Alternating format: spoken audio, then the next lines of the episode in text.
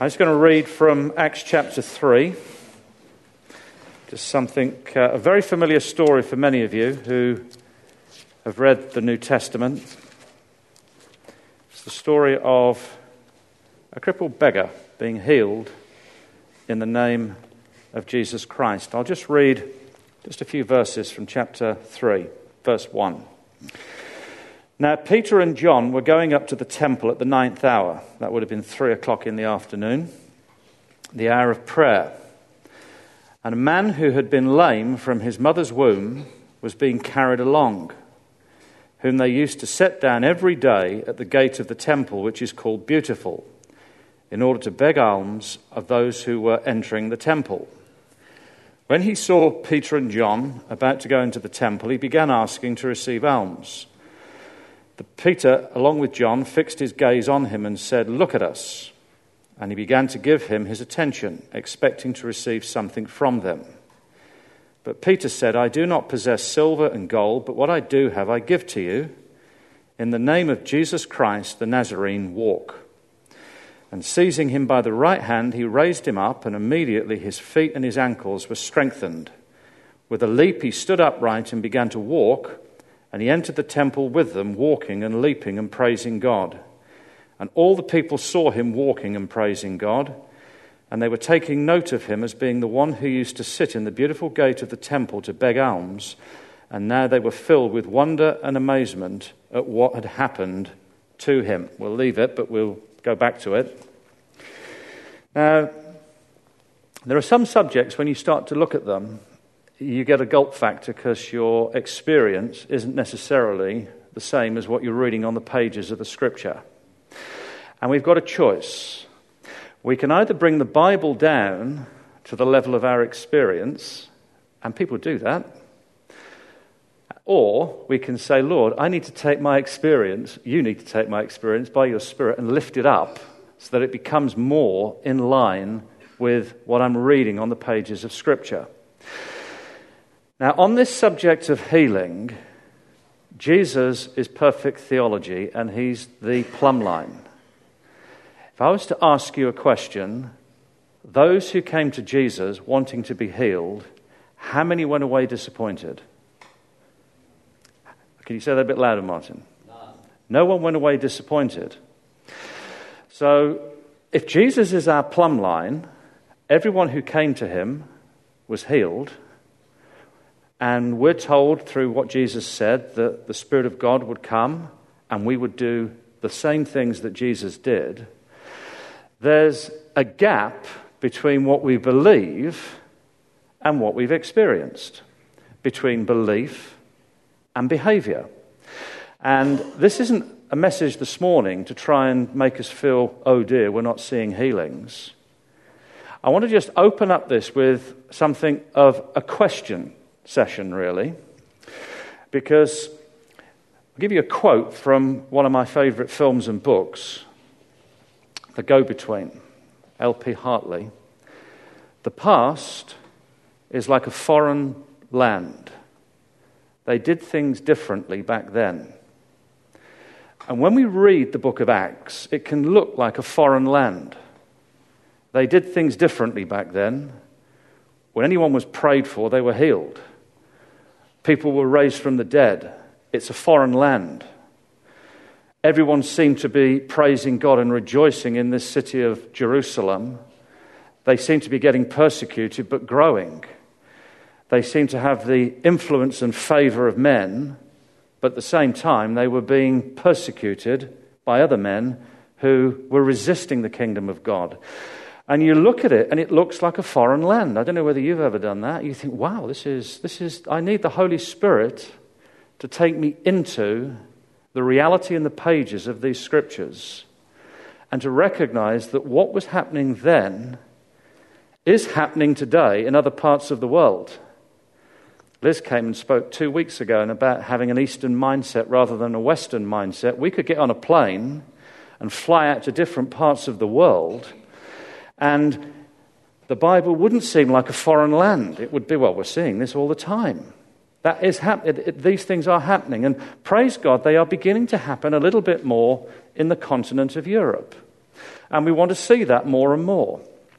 And we don't want to look at the scriptures like a foreign country where they do things differently. We want to actually be, by faith, in that foreign country, walking as citizens and seeing the reality of the wonders, the works, and the wonders of the kingdom of God expressed through us. Now, when we come to this particular chapter, chapter 3, I've given a handout, and some of you will have it on your phones, some of you will have it in writing. It's about my own journey from what theologians call first naivety to second naivety. I won't explain what it is, other than to say it's not enough to read the Bible and just say, what does the plain meaning of the text say? It looks superficially as if it's this. We have to sometimes dig deeper. Paul says, uh, Peter says of the scriptures that Paul wrote that they can be difficult to understand, 2 Peter 3:16. And sometimes we can, in our instability, rewire the scriptures to say what we want it to say. Let me give you one example. I believe Jesus Christ heals today, utterly convinced that there is no sickness that Jesus doesn't want to drive out of a body that comes to him for healing. I'm also aware through empirical evidence that doesn't happen all the time. I've already said this I'm not bringing the Bible down to my level of experience. I want my experience to come up to what is the biblical norm. But there's obviously complexities that we have to look at to understand why we're not always seeing what we want to see. And that we don't allow the devil to condemn us, but rather we allow the Holy Spirit to inspire us to make little steps of faith into the unknown with the Lord.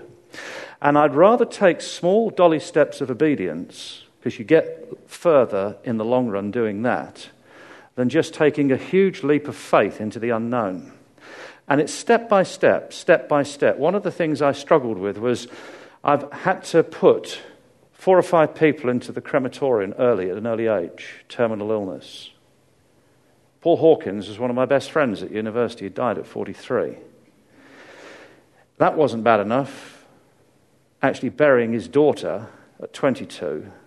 And these things shape us. And we are living in a deluded world if we think, well, that doesn't matter. These things shape us. They shape us.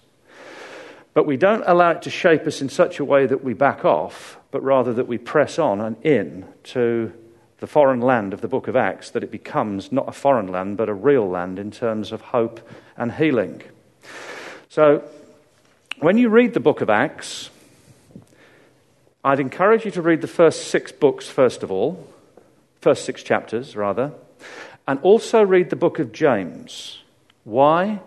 Because James pastored this church and he wrote an epistle. And when you read the epistle of James, you think, wow, you pastored this church, but what you're writing about seems to be very down to earth, practical lifestyle stuff. When you read the book of James, the pastor of this church, he's talking and addressing so many issues, one of which is don't boast or brag about the future. And you think, I wouldn't have thought a church like that would have problems with that. He's addressing things like wisdom that's spiritual but also demonic. And you think, well, I wouldn't have thought a church like that would have that. And that is first naivety that needs to be challenged so that we get into what the Bible what people call second naivety. God is good, but sometimes things don't go the way in which we intended or wanted it to go. I won't say any more on that. It's a handout you can read, and it's my own personal journey on it. What I do want to do is just ask a few questions on this passage, because one of the ways in which we get into what I've called second naivety, an understanding, a critical faith that doesn't throw your mind away, but actually grapples with things, is you ask questions. When you look at a passage of Scripture, you ask questions. What's the root system behind this? What's the flow of truth moving into this Scripture? What's the flow of truth that comes out? Where does this fit in terms of the overall context and root system of the New Testament or the Old Testament or both? And I'm just asking a few questions on this passage. So if we put the first one up, that'd be great. Uh, what kind of community was the new church in Jerusalem in these chapters? It was a praying church. It was a church that looked after the poor. It was a church that knew the word and spirit together. We'll look at it in a minute. It was a church that saw the things that Jesus said and did being outworked among them. But it was also a church Acts chapter 5, where a couple called Ananias and Sapphira were taken out.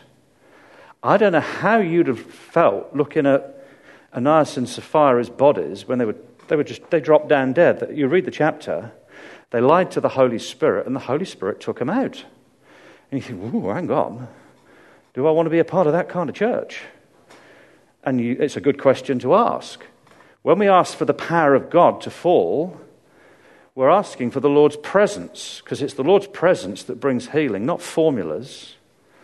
Luke 5:16 I think it is, the manifestation of the Lord's presence was there to heal the sick. And when the Lord gives his presence, he gives his power, but he also comes in purity. And I, for one, am very thankful that the Lord has held back answering some of the prayers I prayed. Not because I don't want the power of God and the purity of God, but when we ask for the power of God, we're asking for his presence. He doesn't just suddenly lift a finger and say, You can have some power, but actually nothing else. He comes and gives himself to us. My presence will be with you. Now, he's incredibly gracious. Don't get at all worked up about Ananias and Sapphira. There's no Ananias and Sapphira here, and I don't think there ever will be. Um, but it's there. And you ask, what kind of community was this? And how can we take our experience up to this norm? Next question. What was their prayer narrative in the early church? You read the book of Acts superficially, you can miss the amazing references to prayer. It's so naturally supernatural. It's in the text if you read it. It's there. Acts chapter 1, verse 14, they devoted themselves to prayer. Acts chapter 2, in the upper room, they were praying when the Holy Spirit fell on Pentecost. Acts chapter 3, walking at 3 o'clock in the afternoon to the place of prayer. Acts chapter 4, the room filled and shaken by the power of God as they prayed. Acts chapter 5, Ananias and Sapphira, we've already talked about that, let's not go on to it. And, and, and you go on. Acts chapter 13, it's prayer in the Holy Spirit with fasting that commissions Barnabas and Paul. Acts chapter 16, Paul and, Barnabas, uh, Paul and Paul and Silas are in prison in Philippi, worshipping and praising God. They have a prison break. Go back four chapters to Acts chapter 12. Peter's freed from prison because there's a prayer meeting going on in Acts chapter 12. It's a praying community. So we shouldn't be surprised if, out of a praying community, the grace of God breaks out in a narrative that is spectacular, of which this healing. See, this guy's healing it was flowing out of a prayerful community. It wasn't some random, oh, yeah, you come up, we'll have a formula we can tap into, you're healed. There was a flow of life in prayer and a flow and narrative of prayer. It was just normal to pray. Fiona's taking the kids out on the playground. Don't worry, she's a qualified teacher. She knows what she's doing. Those of you who've given them to her. And um, if it was me, you might want to pray. might even motivate you to pray. But um, and she's taken them out to have creative space to pray in creative contexts outside rather than just in four walls. Next one, I've got to really be speedy with these questions. What depth of unity was there? It's another question. I'm giving you an overview. It's in here, it's in the scriptures. The level of unity in this church was inspirational, it wasn't institutional unity. A lot of us get excited about different churches doing things together, but the breath of the Trinity isn't necessarily in all that we do together as churches. John the Baptist said, When he comes, Jesus, he'll baptize you with the Holy Spirit and fire. When Jesus came, he didn't talk about baptisms of the Spirit and baptisms of fire. He did talk about revelation and building a church. And where the Spirit of God is, you find a church. You can't have a church without the infilling and the presence of the Holy Spirit. You can have church without the Spirit, and I would say it's not church. But where the Spirit of God is poured out on human beings, on human flesh, like at Pentecost, it's not long before a church begins to start to grow and emerge because the Holy Spirit needs a body, not just an individual body, but a corporate body to express the head of Christ in the world. And so the level of unity here, the highest level you could get in terms of marriage of word and spirit. This was a level of unity which had the breath of the Trinity on it. And if you went into these prayer meetings, and I've been in prayer meetings where there have been significant levels of unity in the Spirit, and so I know people like Liz have. And you think, wow, this is taking my breath away. There's a flow of the prophetic, there's inspired reading of Scripture. I don't want to leave this place because God is here in the house. I've equally been in meetings where I've thought, as Andy did, I'd like to go home early tonight because I'm not sure whether God's even in this house tonight. Hopefully, not in this church, and hopefully, not in Southampton. Moving on to the next question. How striking was the Lord's presence in this church? Well, we've already made a few examples. I don't need to say too much. This beggar, 40 years, crippled. Now, there's actually a bit more than in this passage than just simply that.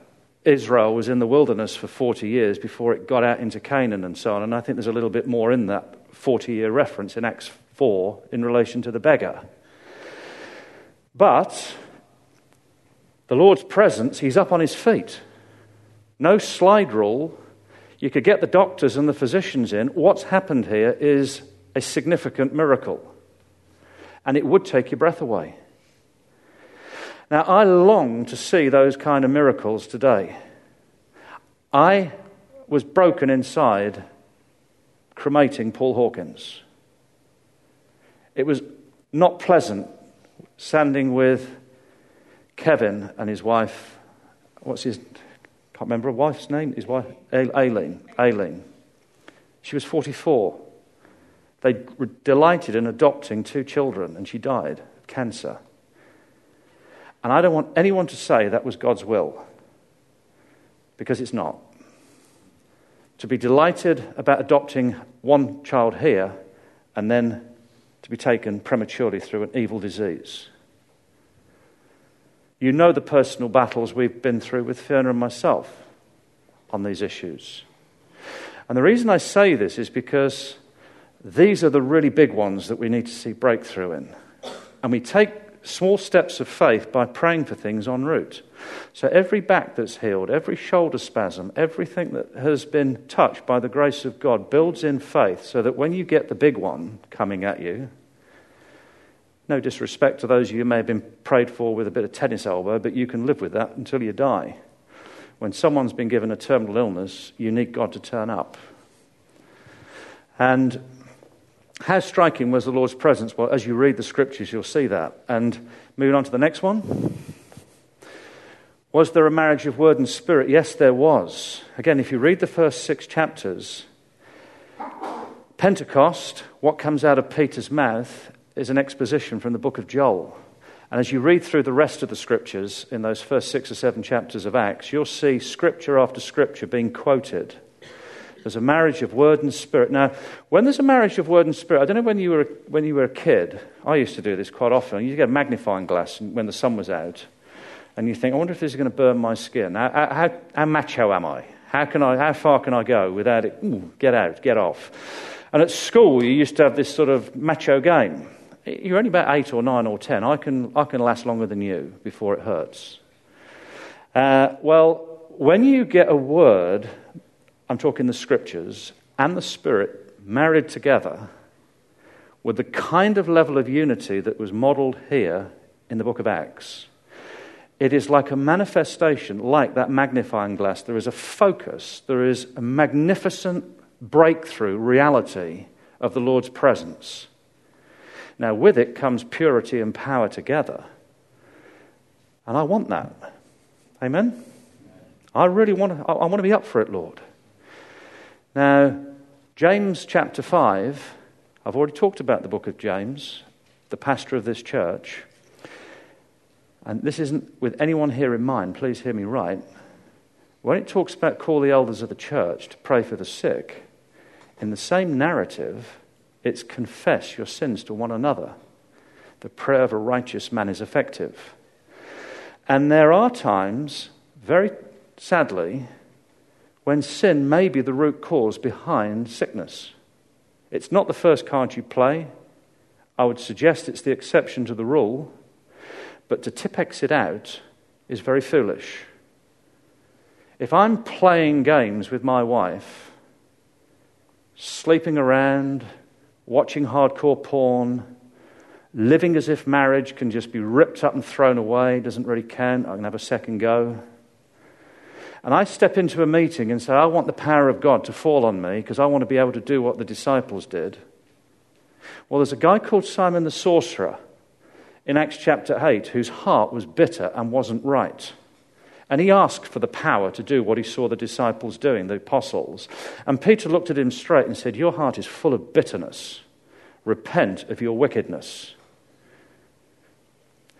Elymas on the island of Cyprus, Acts chapter 12, I think it is. No, 13. It talks about how this man Elymas blocked the word of the, God, the word of the Lord coming to the proconsul of Cyprus. And Paul looks at him straight in the eye and says, You are a man of wickedness. You're an obstacle a, to the truth. And he speaks out this word. Elymas is blinded temporally. Interestingly, what was the first thing that happened to Paul when he was on the road to Damascus? He was blinded. He had faith to believe the same thing. Why? Because he knew full well what he'd been doing, and he knew full well what this proconsul was, what this man Elymas was doing. Acts chapter 12. You've got a Herod who thinks he's a god. Who took him out? He dropped down there. Who took him out? The angel of the Lord. Now, these are, these are interesting. Well, just, this is, don't get, don't get concerned. But it's there in the narrative of the New Testament. And we can't tip exit out. Moving on to the next, and that's what we get. Uh, yeah, move on to the next. Were healings meeting or life focused? Did this guy get healed in the temple? Did he get healed? Well, sorry, were Peter and James and John already in the temple when they prayed for this guy? They may well have, you know, part of the geography, it may have been, but healings were part of life, not meetings. It's not just about praying for people in a meeting like this to be prayed for, to, re- to receive healing uh, or to receive whatever. We need to be doing it in our life groups when we're going for walks on a Saturday afternoon, if we join the walk group. If you have a meal together, break bread and pray for one another. We can bring these kinds of realities into life, not just meetings. Move on to the next one because we've got to be really quick. Was this the first time Peter and John saw this man? Probably not. They'd probably seen him several times. You'll hear questions like whenever someone's sick, the first thing you do is pray for them. Well, it wasn't the first time they saw this guy, but it was the moment they chose to intervene. And sometimes when we pray for one another and someone's obviously sick, they don't necessarily want you to necessarily first and foremost pray for them in their sickness. They may want just a listening ear, an empathetic ear. They may actually be inside thinking, I hope you're not seeing me and identifying me with my sickness. I'm a human being made in the image of God. Not the person who's always being prayed for because they're in a wheelchair or always being prayed for because they're not yet healed of a problem. That doesn't mean to say we don't pray, but it's not always the first thing we do. It wasn't always the first thing Jesus did. How many days was Lazarus in the tomb before he went to see him? Three days. Three, four days, was it? He didn't go straight away. Acts chapter 16, there's a lady, a little fortune teller, and it says, Many days she provoked the apostle Paul through speaking out, it was a demonic spirit speaking out the truth. Many days Paul was provoked. And then there came a moment when he said, Out in Jesus' name. It wasn't the first thing he did. He, wrote, he waited for the right moment. Moving on. What do we have to give away? Acts 3 6. Silver and gold I don't have, but what I do have I give you. In the name of Jesus Christ of Nazareth, get up and walk. This is why it's so important we have a high level of unity and prayer, and we are catching something of the Spirit of God in our lives, in our sails, so that when we are praying for people, we've actually got something of that life in us that we're giving away. And that's why I'd encourage as many of us who can to get there next week with Peter and Kim Carter, because they are carrying something of heaven's fire. And it will be imparted. And when it's imparted, it's like having yourself topped up. Now, we need to keep living in that light and living in that life together as a community. But you can only give away what you've got. So if your theology is, I don't believe God heals, well, I don't want you praying for me if I'm sick. Because what you're going to give me is a theology of unbelief. But equally, you might say, I do believe God heals, but in practice, you never pray for the sick. And it's how we practice what we believe that really authenticates what we really believe. We can have data belief systems that believe that God heals, but it's actually what you do in practice that authenticates what you really, really believe. Next one sustainable lifestyle match the day highlights. When you read the book of Acts, it's tempting to think that these apostles, all they ever did was be healed, receive the gift of prophecy, be healed, be healed, come out, Satan, blah, blah, blah, all of that. It's tempting to read it like that. To think that James and John and other disciples, they never had wives, they never had to work, they never had to eat, drink, shower, they never had to brush their teeth. They never had to clean the dog mess up, etc., etc. It's tempting to think like that, that these were super saints that never lived in life. And there are, sadly, Christians who think that we can live like super saints and somehow be totally immune from the pressures and realities of life. And for some people who are into healing ministries, I think you need to get into life first because all you ever talk about and all you ever want to do is pray for the sick. That's not a sustainable rhythm of life. It isn't.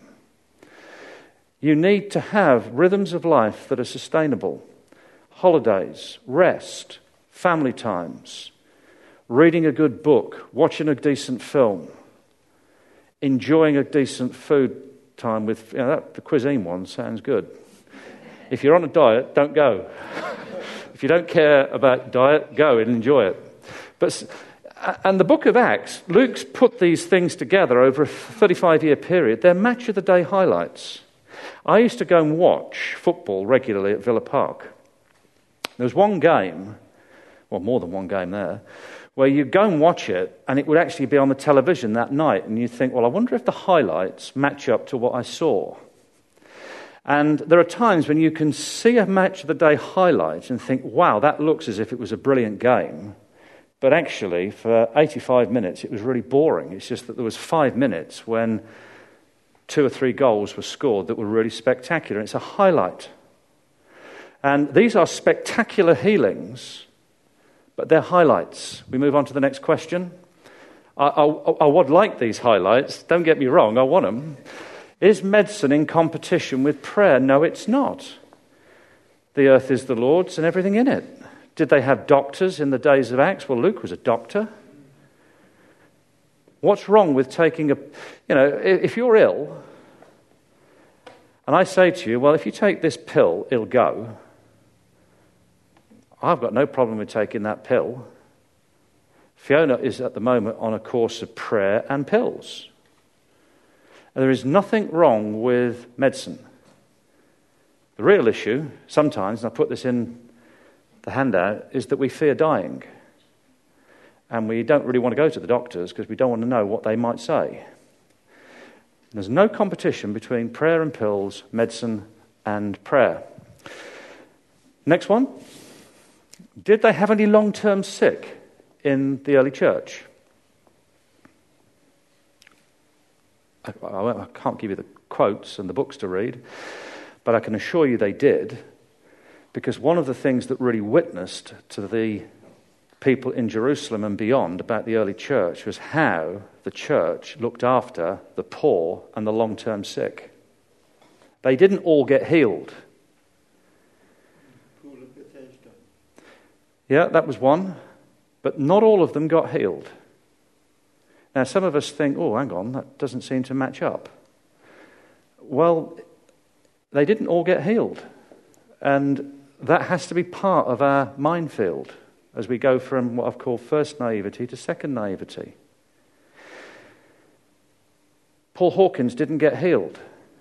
Was it because we didn't have faith? No. Was it because Jesus didn't want to heal? No. So why didn't he get healed? Well, there's a saying in the Jewish Talmud that says, if I don't know the answer to the question, train me not to try and give an answer. And sometimes staying silent is the best thing you can do if you haven't got a better answer than you need more faith or, oh, God didn't want to heal. The Lord always wants to heal. His name is Healer. And when you've got a terminal illness, you're going to have more than a small measure of faith to be healed. Trust me. Suddenly your faith level shoot up because the stakes are too high. But it's a naive faith that says it's one of those two reasons why someone's not healed. That is total crackers. It's naive. There are many other reasons why someone may not be healed other than those two bookends. But it doesn't stop us going for it.